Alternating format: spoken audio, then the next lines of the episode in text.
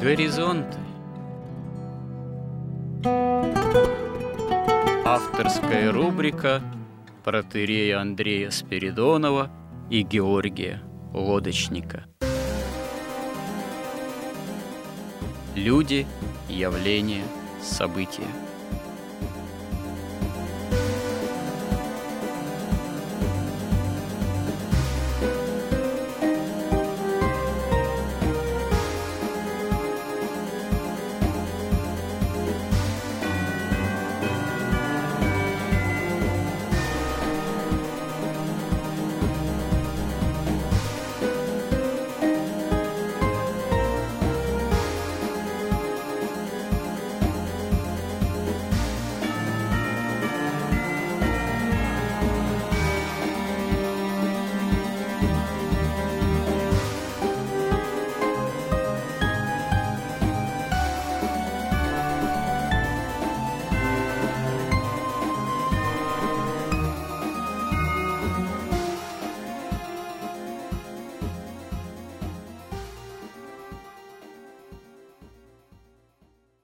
Добрый день, уважаемые радиослушатели! В эфире радио «Благовещение» и в нашей постоянной рубрике «Горизонт» я, протерей Андрей Спиридонов, и мой постоянный же добрый собеседник Георгий Лодочник продолжаем наши смысловые и словесные изыскания в области миропонимания христианского, уточнения этого миропонимания применительно к современным условиям и той реальности, которая нас, как христиан, окружает. В этом мы стараемся прибегать именно к библейскому пониманию истории, к священному писанию Ветхого и Нового Завета, потому что без опоры на этот самый главный фундамент – мировоззренческий, богословский, и философский, и языковой, можно же сказать, трудно, на самом деле, будучи христианином, понимать, осознавать, что вокруг происходит и как ко всему этому происходящему относиться. Итак, последние несколько сюжетов мы посвятили, во-первых, теме отношения именно библейского, христианского, к проблематике войны как таковой, которая, увы, является именно частью современной реальностью, значимой частью происходящих событий. В связи с этим мы говорили в том числе о кресте Христовом, потому что именно крест Христов – является воплощением божественной любви, божественного снисхождения к человеку ради спасения самого человека. И вне символики креста, вне понимания тайны и таинства, креста таинства, тайны, осуществившегося на кресте спасения, невозможно понять истинный смысл веры христианской. Невозможно понять и то, что с нами происходит. Поговорив об этом, мы хотели в нынешнем сюжете поговорить о христианском понимании любви, потому что что такое любовь? Она это прямо связана с тайной креста Христова, неразрывно и тема эта тоже достаточно непростая, потому что, в общем, любовь – это такое понятие, которое является общим для всего человечества, для всех людей. К этому понятию прибегают, им оперируют. Без этого понятия вообще невозможна человеческая жизнь, невозможно осознание видение человека как такового. Но это понятие является общим действительно не только для христиан и для христианского мировосприятия, оно общее для любого человека, свойственно любому человеку как-то себя с этим понятием и соотносить, и им действительно оперировать. И мы уже упоминали, это тоже является известным для многих христиан, что, например, на греческом языке понятию «любовь» соответствует несколько разных слов с достаточно разным значением. От любви высшей, духовной, для любви более низкого так сказать, порядка любви там чисто земной, страстной и так далее. Русскому языку повезло гораздо меньше.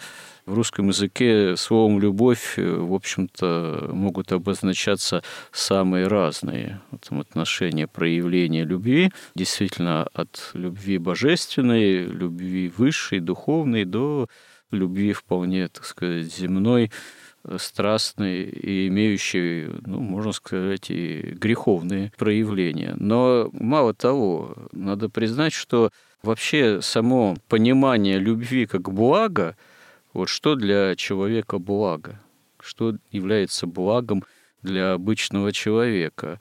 С точки зрения вот именно понятия любовь, тоже могут осознаваться очень разные вещи. Иногда, собственно говоря, даже происходит подмена истинных смыслов и истинных понятий. Вот мы говорили о том, что среди наших современных христиан внутри нашего церковного собрания есть разные люди, с которыми мы, в общем-то, причащаемся от одной чаши, и подразумевается, что имеем или должны иметь некое единство веры. Но вот отношение, допустим, происходящим там военным событиям разное от патриотического такого приятия того, что происходит, и признания правоты ну, действующей в этом русле власти, до, в общем, отрицания войны как таковой из таких ну, пацифистских, гуманистических соображений.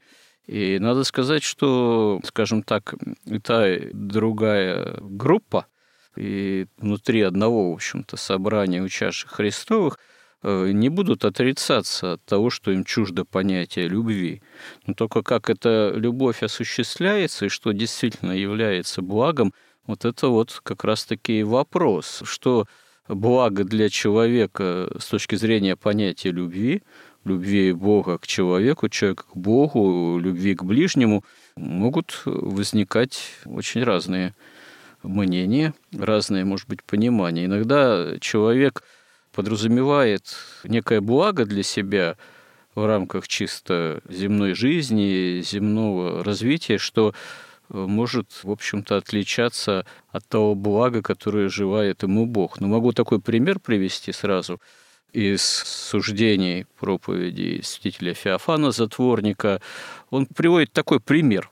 Вот, допустим, родная мать молится о своем сыне, ну, уже более-менее взрослом, но, может быть, еще не вполне зрелом человеке, желает ему блага просит этого блага у Бога, желает, чтобы вот это вот благополучие некое земной жизни ее сыну следовало, чтобы ее сын в этом пребывал. Вот она молится, молится, а сын вдруг берет и умирает.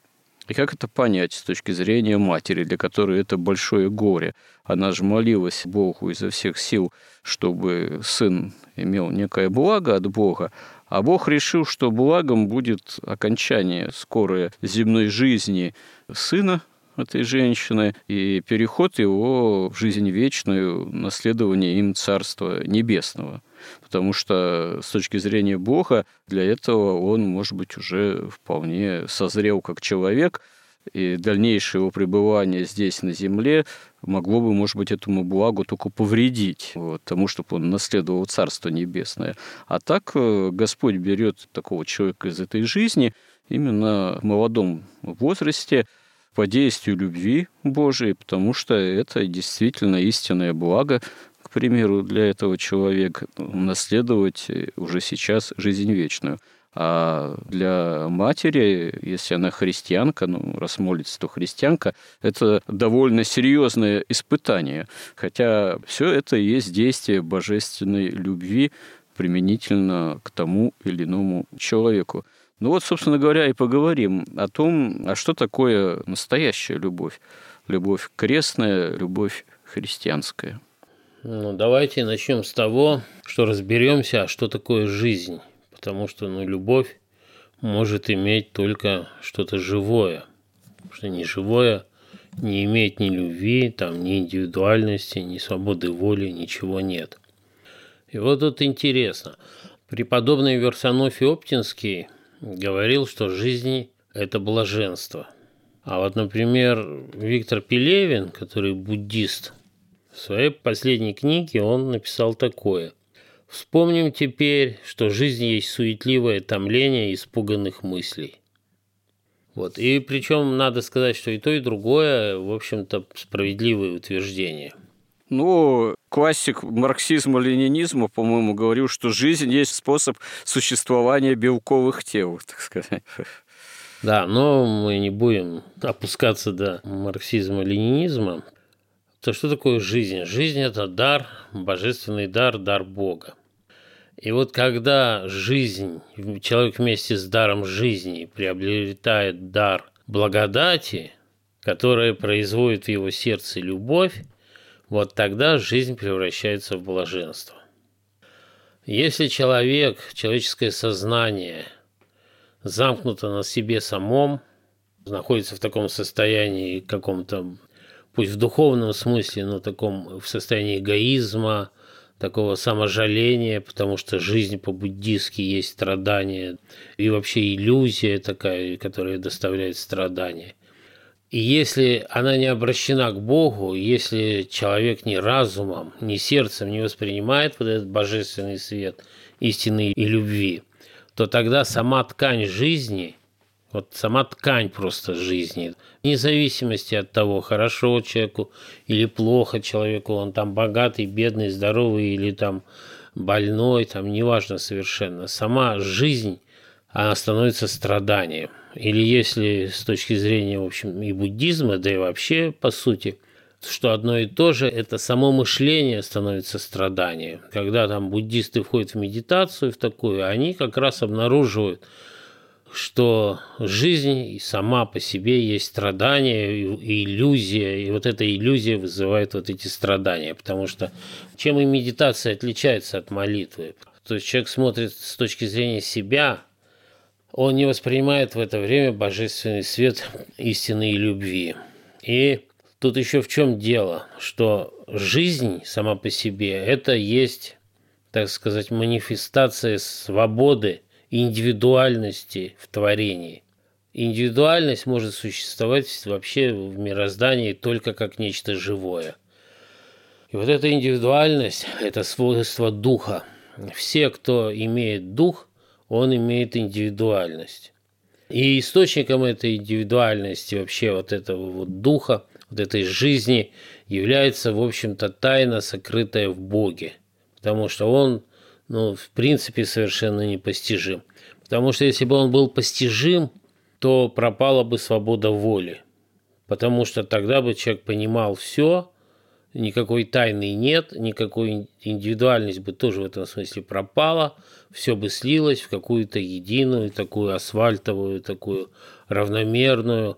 Вот то, чего всего хотят всегда там большевики, там те, кто за равенство. Вот, вот произошло бы нечто такое – Поэтому сама жизнь есть проявление индивидуальности, которая есть свойство исключительно божественное, и это свойство духа. Но вот эта индивидуальность, Бог тоже индивидуальность, причем он в трех ипостасях. И он достигает совершенного единства, он достигает совершенной любовью. А вот, кстати говоря, между понятием индивидуальность и личность ведь есть разница – вот применительно как раз-таки в первую очередь христианство в своих выводах, формулировках догматических отталкивалось от понятия «ипостась», взятого из греческой философии. Причем христианство, как известно, те же великие каппадокийцы, святые отцы Василий Великий, Григорий Богослов, Григорий Низкий, вот, они понятие ипостась как раз-таки развили, усилили, наделили его именно свойствами, которые мы сейчас и воспринимаем как синонимичным понятию личности. Но само понятие личность для нас, собственно говоря, оно и произошло от понятия ипостаси. И понятие ипостаси, оно было как раз-таки определяемо согласно развитию богословского такого триадологии, богословствования Пресвятой Троицы о том, что в Боге одна сущность единая и три ипостаси, три лица – так вот, ипостась, лицо и индивидуальность, насколько они между собой оказываются ну, одними и теми же понятиями, или все-таки они несколько различаются? Ну вот та индивидуальность, которая содержится в духе, дело в том, что дух вообще не может проявляться иначе, как индивидуальность. То есть не бывает такого духа, о котором магия мечтает, кабала, которая считает, что это некая божественная энергия. Дух проявляет себя только как индивидуальность, это его такое как бы онтологическое свойство – и вот эта индивидуальность, она духовная, она что в себе имеет? Она имеет в себе вот это осознание божественного, вот этого «я», способность, так сказать, мыслить, то есть разум, и свободу воли. Вот это главные свойства духовной индивидуальности. А вот это все содержание духа, оно раскрывается уже в творении, оно раскрывается в течение жизни человека, и вот эти последовательные выборы свободной воли – создающие, так сказать, как раз вот эту уже личность. И вот это то, что раскрывается, содержание духа, содержание человеческой индивидуальности в течение жизни, оно раскрывается в его сердце, в конце концов, в его разуме и сердце, и там уже проявляется такая индивидуальность уже, так сказать, раскрытая, где уже есть то, что он любит, то, что он не любит, то, что он желает, чего он не желает. Добрый он, храбрый или лукавый, и трусливый. То есть это все уже реализуется в сердце через разум. Это все проходит и реализуется. И поэтому, в общем-то, смысл жизни человеческой в том, чтобы как раз вот эта духовная индивидуальность раскрылась в течение жизни, и человек бы выбрал, он избирает добро или зло, он избирает спасения, или он начинает воплощать тайну беззакония и строить тут земную жизнь. Он выбирает дух или плоть окончательно, да, поэтому и сказано Господом, что в чем застану, в том и судить буду, то есть в момент смерти. И еще сказано, что дай мне чадать сердце твое. И вообще Ветхий Завет и Новый отличаются тем, что в Ветхом формально сказано, что человек должен делать, а Новый Завет говорит – о сердце человеческом, о его желаниях, о его мотивации, что грех, он зарождается в сердце, из сердца человеческого исходят там все помыслы и добрые, и злые, там все мы помним, что написано вот в Евангелии. И как бы жизнь, количество жизней, что нужно тут сказать, оно не одинаковое у всех.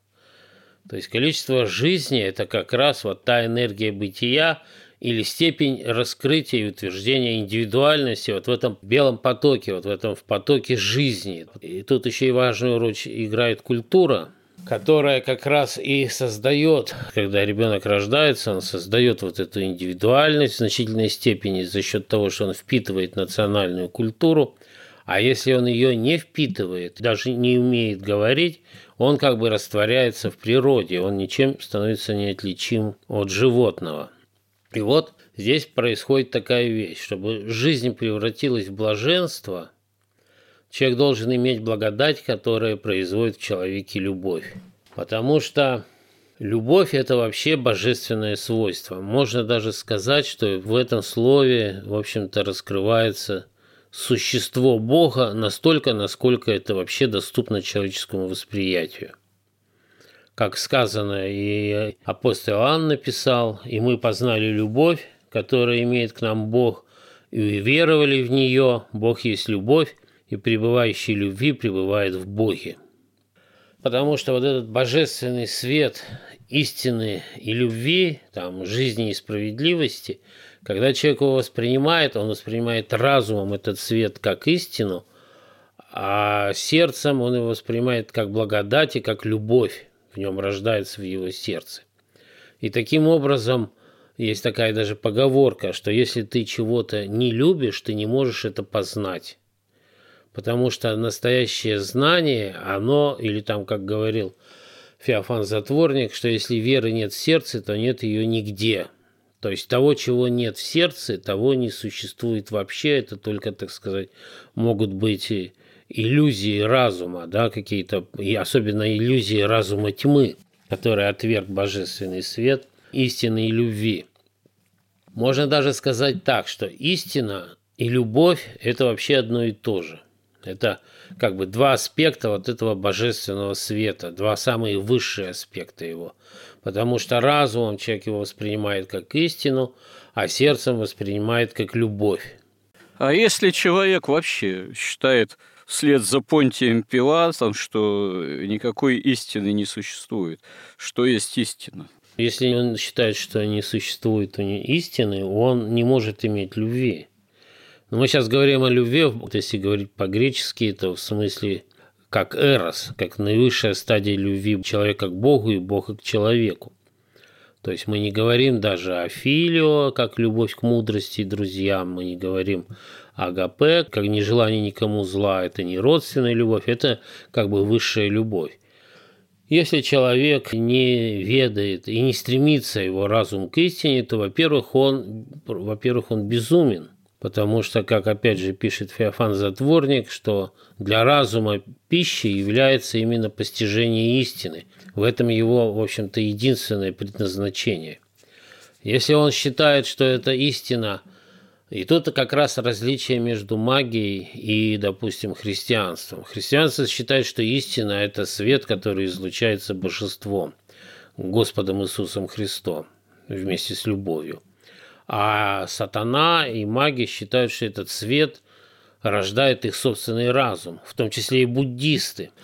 Буддисты считают, что этот свет, он, так сказать, источник страданий и мучений, надо погасить его, и, как бы, так сказать, и на этом все закончится, все страдания. То есть речи как бы о божественной любви там вообще нету. Ни в магии, ни в буддизме, ну, по крайней мере, в том понимании, в котором она существует в христианстве. А магия вообще оперирует понятием истины? Магия в каком-то смысле оперирует понятием истины как, ну вот как наука. То есть наука считает, что вот э, она тоже постигает научные истины, но которые переменчивы, которые постигаются там как-то. Это результат опыта да, многократного. Потому что магия, только единственное отличие магии от науки, что магия изучает не столько материальный мир, сколько именно духовный мир. И духовные законы в ее иерархии именно мироздания, когда как наука изучает только самый нижний слой всей иерархии бытия и сознания, отрицая существование вообще всего, что выше, так сказать, материи находится. Даже разум в этом смысле он отрицает, потому что он считает, что разум – это некая галлюцинация, которая порождается – движением каких-то там соков в утробе или там возбуждение в каких-то нервных окончаниях. Для магии Бог является личностью или нет все-таки? Нет, абсолютно нет. Для магии Бог является такой божественной энергией, которой можно управлять и манипулировать с помощью ритуалов, с помощью знания. В этом ее и суть. Евангельское понимание истины, оно имеет именно личностный характер как мы понимаем. Кто есть истина? В ком есть истина? Истина во Христе. То есть, если действительно не иметь в виду Бога как э, личности, если не иметь в виду Бога как личность, то и понимание истины невозможно. Ну да, у них истина – это как бы научиться, а как правильно манипулировать божественной энергией. На самом деле они, естественно, манипулируют не божественной энергией, а они пропускают через себя на землю волю сатаны и бесов, потому что их ритуалы работают, и они уверены, что они работают потому, что они делают такие ритуалы, они получают безусловный ответ от божественной энергии. Ну вот как, например, там мы делаем там машину. Ты на педаль газа давишь, она безусловно едет. Руль поворачиваешь, она безусловно поворачивает. Также они воспринимают божественную энергию. Они, собственно, потому и Христа распяли, потому что по их теории, по их верованиям, Бог не является личностью, и тем более не может воплотиться в человека.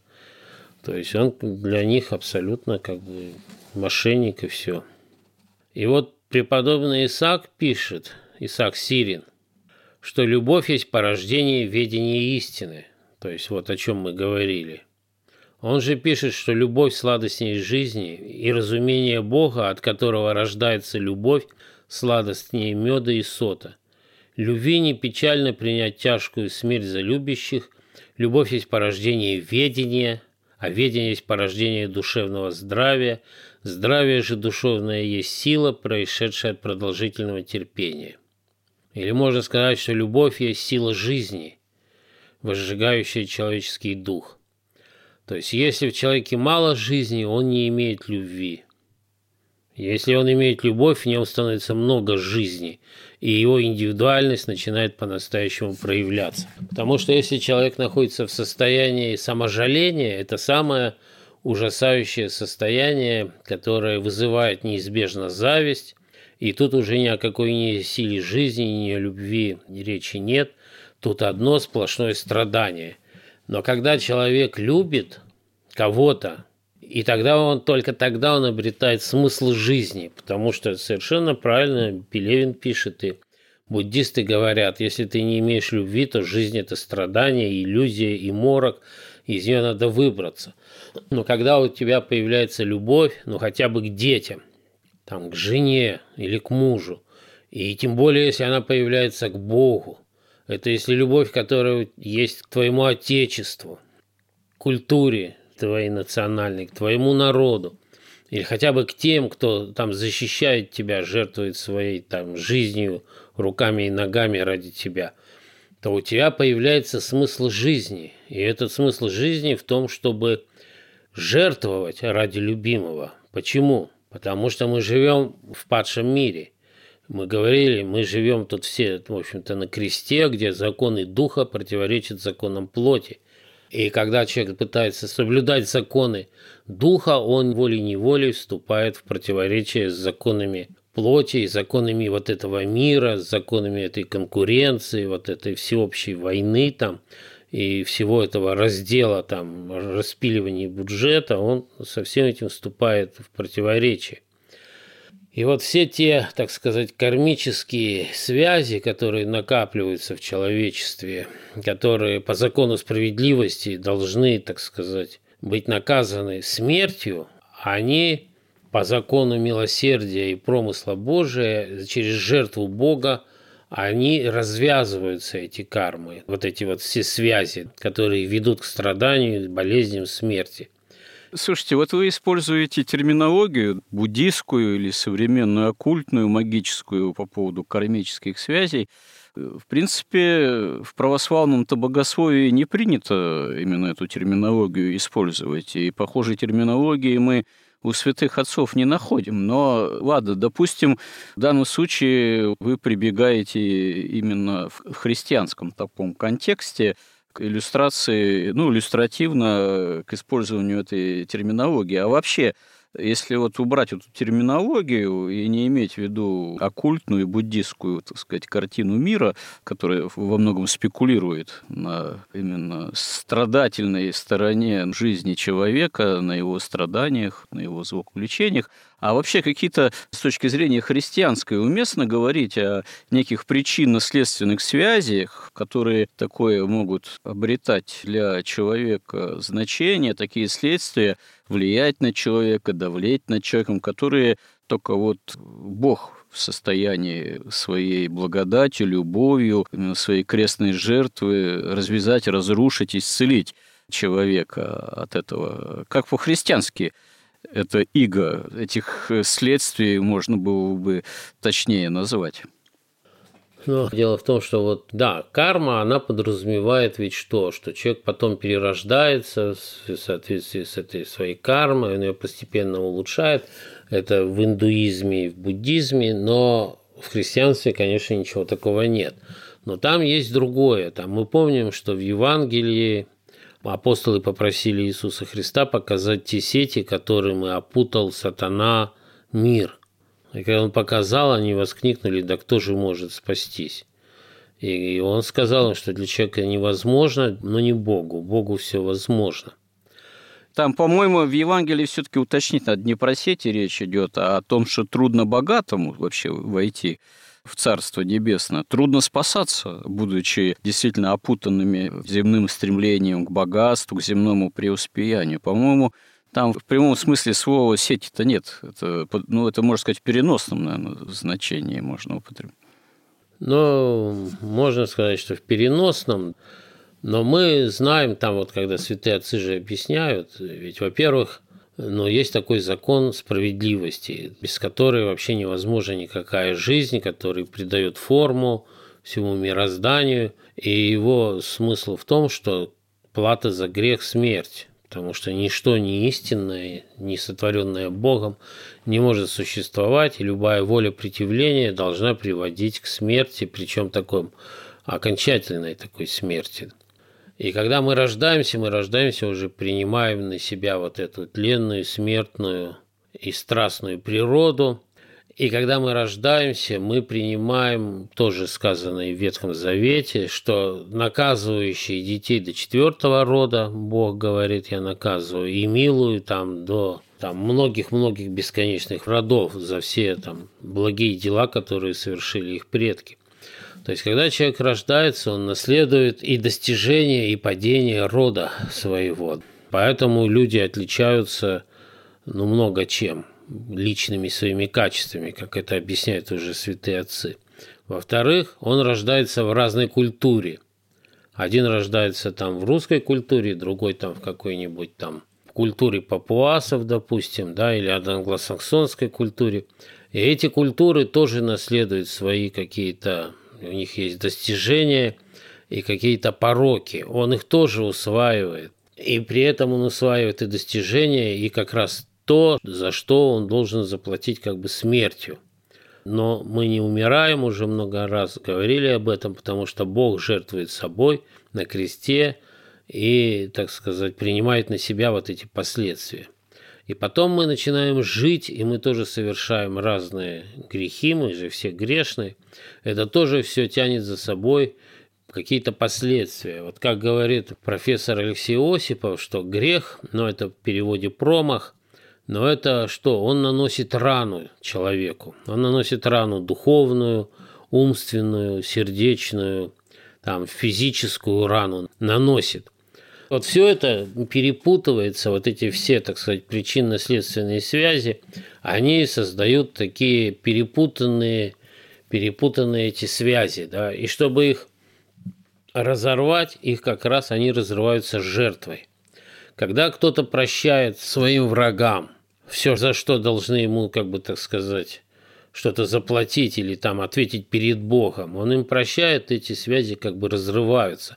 Это жертва.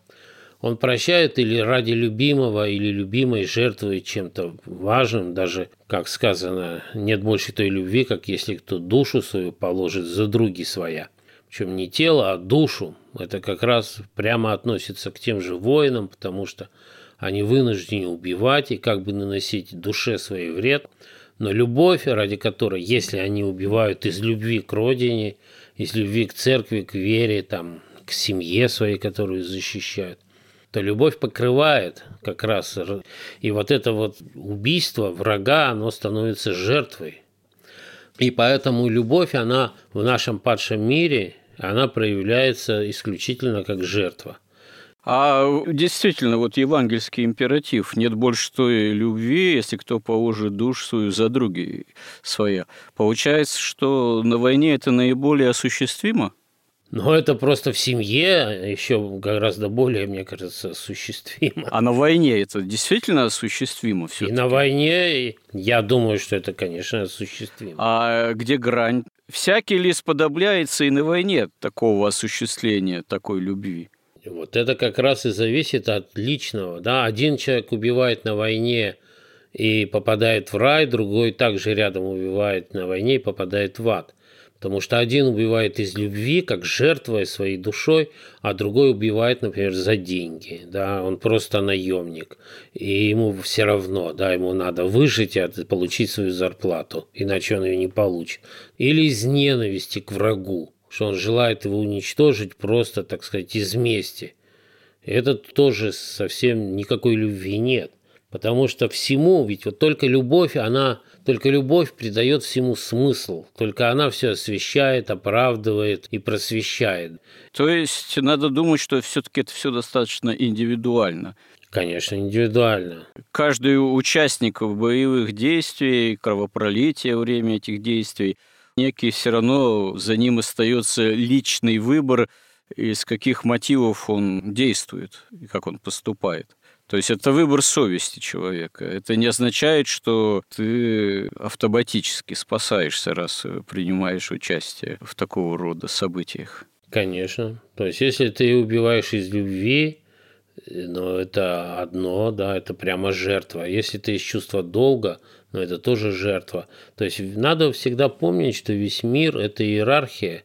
Я думаю, для многих из наших современников, особенно исповедующих некое такое гуманистическое мировоззрение, пусть и связанное с христианством, сама эта фраза «убивать из любви», она звучит, наверное, диковато, так сказать, если не разобраться и не вникнуть в смысл.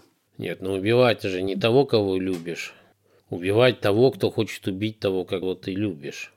А любовь к врагам, она может тогда в таком случае подразумевать и по необходимости и убийство, так сказать, этих врагов, если эти враги Отечества. Любовь к врагам, и там используется слово АГП, то есть это не желать ему зла. Когда ты его убиваешь из чувства долга или из чувства любви, не желая ему зла, но другого выхода нет – и, возможно, для него это даже лучше, чем если он пойдет и еще совершит очень много зла. Одна другому не противоречит совсем. Просто мы же воспитаны уже в четыре поколения в марксизме, ленинизме, в материализме, в диалектическом, в гуманизме, где подразумевается, что высшая ценность – это человек. И не человек духовный, не человек спасенный, а человек именно вот этот – материалистический, и высшая ценность – это жизнь его, причем не жизнь та, о которой мы говорим, не жизнь духовная, которая является даром Божиим, а жизнь именно вот эта, временная, материальная, она даже у нас, насколько я помню, вот в указе президента высшей ценностью называется. И когда люди так воспитаны в гуманизме, где жизнь высшая ценность, для них это дико кажется. Для них вообще дико любое самопожертвование кажется. Когда мы живем в мире потребления, тут самое важное потребить, причем потребить еще гламурно и как можно дольше потреблять и больше потреблять. И ну какая тут? Тут понятно, человек, который идет на войну, он какой-то злой, плохой и сумасшедший. Слушайте, но ведь самопожертвование бывает связано не только с христианским миропониманием. Люди бывают способны к какой-то явной жертвенности, самопожертвованию, и будучи даже и вроде как и атеистами там, и есть же понятие альтруизм, например, с точки зрения христианской, как искажение любви на самом деле. И, собственно говоря, именно искаженного понимания жертвенности, вроде как даже и вот альтруизма, там, жертвенной любви, этих примеров мы можем и в истории, и в произведениях культуры найти великое множество. Даже советская культура, советская история, она, там, советская литература, например, ее какие-то вообще базовые такие, что ли, ценности произведения, там возьмите какой-нибудь там, как закалялась сталь, например, знаменитый роман первого периода советской власти, там этот Павка Корчагин, который ведет совершенно жертвенный образ жизни, являясь атеистом, и там этот знаменитый гимн там, что жизнь дается человеку один раз, и прожить ее надо так, чтобы не было мучительно больно за бесцельно прожитые годы и так далее. Это это что же, на что можно списать?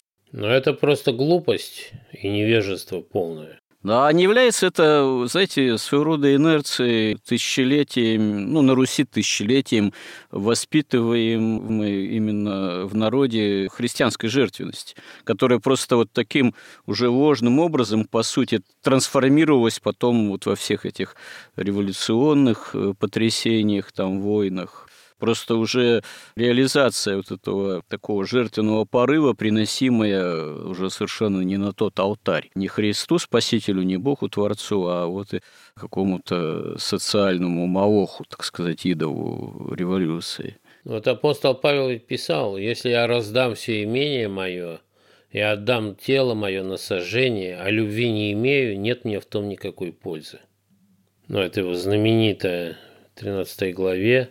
Ну да, гимн любви. Послание к римлянам, да, гимн любви. Или вот если мы вспомним опять же апостола Иоанна, он пишет в послании в первом своем. Кто исповедует, что Иисус есть Сын Божий, в том пребывает Бог, и Он в Боге.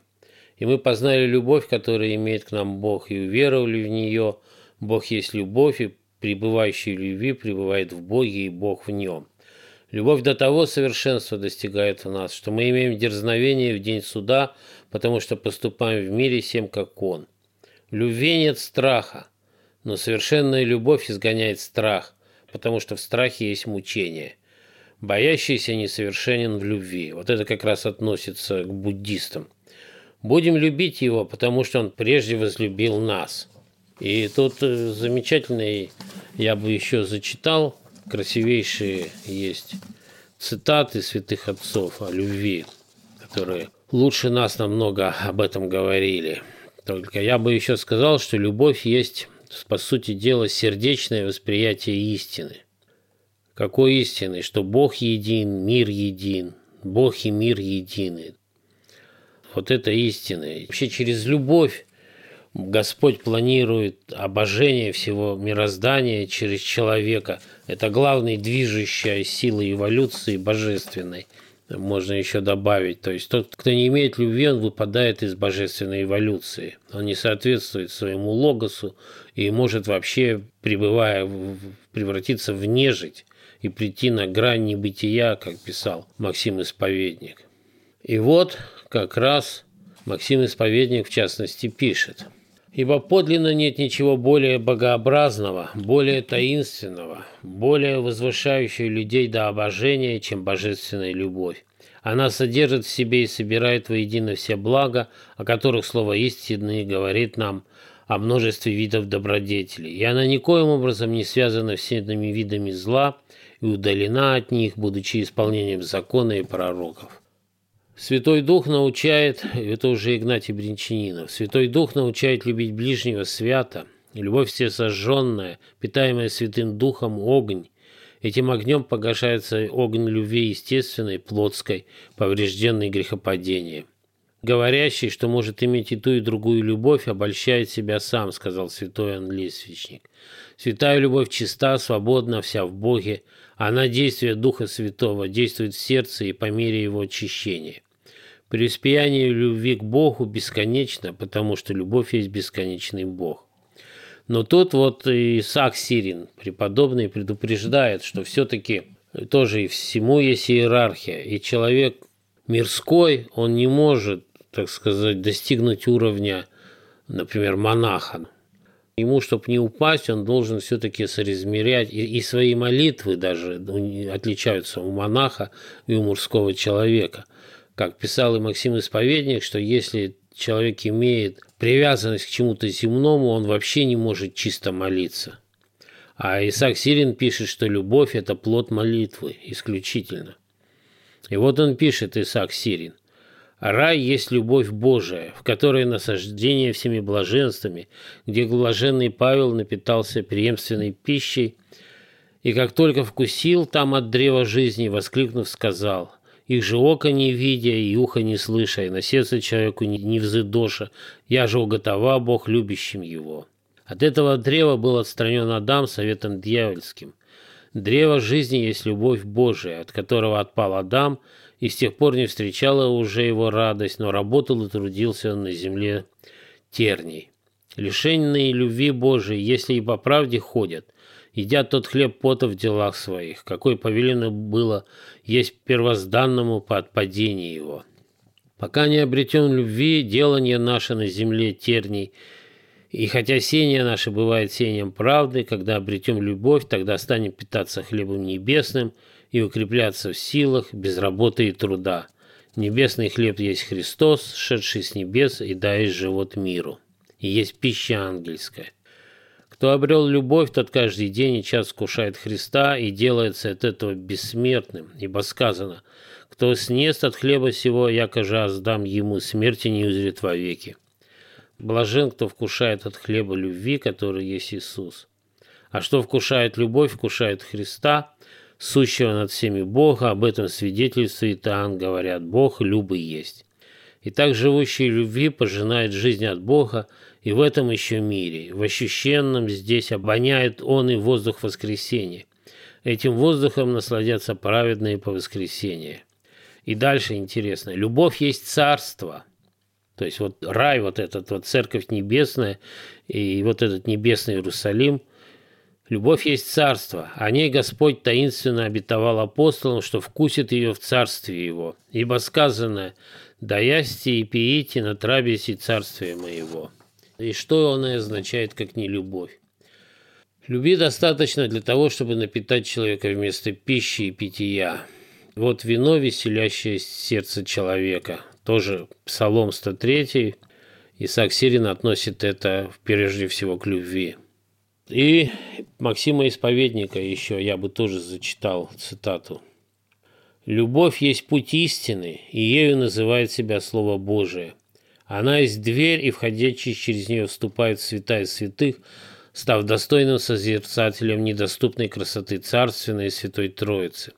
Она есть истинная виноградная лоза, и плотно привившийся к корню ее удостаивается стать причастником божественного качества. Ради любви сам Создатель естества, дело неслыханное приводящее в трепет, облачается в наше естество, непреложно соединив его с собою по ипостаси, дабы остановить распыление этого естества и собрать его в себе уже соединившимся и не обладающим никаким различием, порожденным греховной волей, ни относительно него, ни относительно самого себя. Он ясно указал всеславный путь любви, подлинно божественной и обожающей, ведущей к Богу и, как говорится, являющейся Богом. А ради этой любви все святые до конца противостояли греху, не заботились о здешней жизни и столько сопротивлялись многовидным способам смерти, дабы, уходя от мира, сочетаться с самими собой и с Богом, соединив в себе разорванные части человеческого естества – Любовь есть истинная и безупречная, богомудрие верных, концом которого является благо и истина. Вот все хорошо, замечательно. Святых отцов, безусловно, можно бесконечно читать, внимать, впитывать в том числе их слова о истинности именно христианского подвижничества в христианской же любви. Но все-таки, знаете, возникает вопрос о простому человеку, современному, нынешнему, смертному, не святому, как быть в отношении вот этой высокой, исполненной благодати Духа Святого любви. Я как священник неоднократно сталкиваюсь с тем на исповеди, что многие люди ну, просто плачутся, что испытывают недостаток любви. Вот я за больным мужем ухаживаю, ухаживаю уже столько лет там, или матерью там больной. Вы знаете, я уже и так устала, или устал там, вот, устала, у меня нет любви. Но приходится объяснять, что, в принципе, почему нет любви? Ну, вы же не бросили там своего близкого, ближнего своего. Это уже исполнение дела любви, дел любви уже есть начатки любви.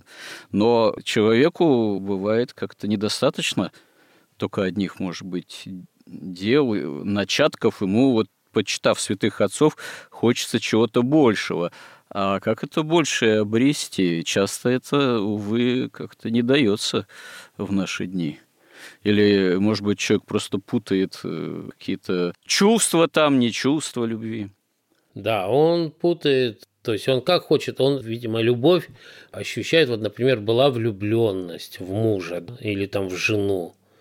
Вот это чувство эйфории, там чувство какого-то такого полета, вот его нету. Но это вообще не имеет отношения к любви. Как говорит отец Дмитрий Смирнов, Любовь измеряется литрами крови, которые можешь отдать за любимого человека. И если ты за ним ухаживаешь, как определить, есть в тебе любовь или нет? По количеству жертвы. Если ты чем-то жертвуешь человеку, то ты жертвуешь только из любви. Ты не можешь жертвовать только из какого-то расчета, но тогда это, это уже не жертва, это такое какое-то, так сказать, авансирование чего-то. И вот в этом фильме замечательном, я считаю вообще шедевром каким-то невероятным, с просто удивительным сценарием, диалогами, игрой, который «Страсти по Матвею». И там девушка говорит, цитату святого, я забыл кого, она говорит, если хочешь иметь любовь, то делай дела любви, даже не имея любви. Потому что когда ты начинаешь делать дела любви, ты начинаешь жертвовать, и это, так сказать, собственно, приводит к тому, что ты получаешь благодати от Бога. Да, в принципе, если ты уже способен к каким-то делам любви, хоть какой-то элементарной человеческой жертвенности, и эта твоя способность, она действительно имеет основанием веру во Христа, то есть это пусть малая какая-то жертвенность, будничная такая, но регулярная, каждодневная. Если оно будет осуществляться нами Христа ради, то мы, значит, действительно находимся на верном пути в отношении обретения любви Божией, любви Христовой. А что невозможно человеку, то возможно Богу. Я бы вот добавил еще, что Исаак Сирин говорит, любовь есть плод молитвы. Потому что любовь происходит в человеке и возгорается только от божественной благодати. И тогда человек может действительно жертвовать чем-то для ближнего своего. Да, помогай нам в этом, Господь. Что ж, спасибо всем, кто был сегодня с нами, кому интересны эти наши разговоры и кто нам всемирно помогает, поддерживает нас. Продолжим в следующих сюжетах наших горизонтов и храни всех Господь.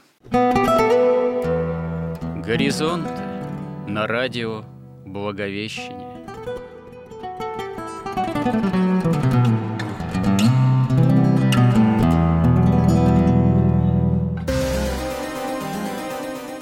Разговор вели протеерей Андрей Спиридонов и Георгий Лодочник –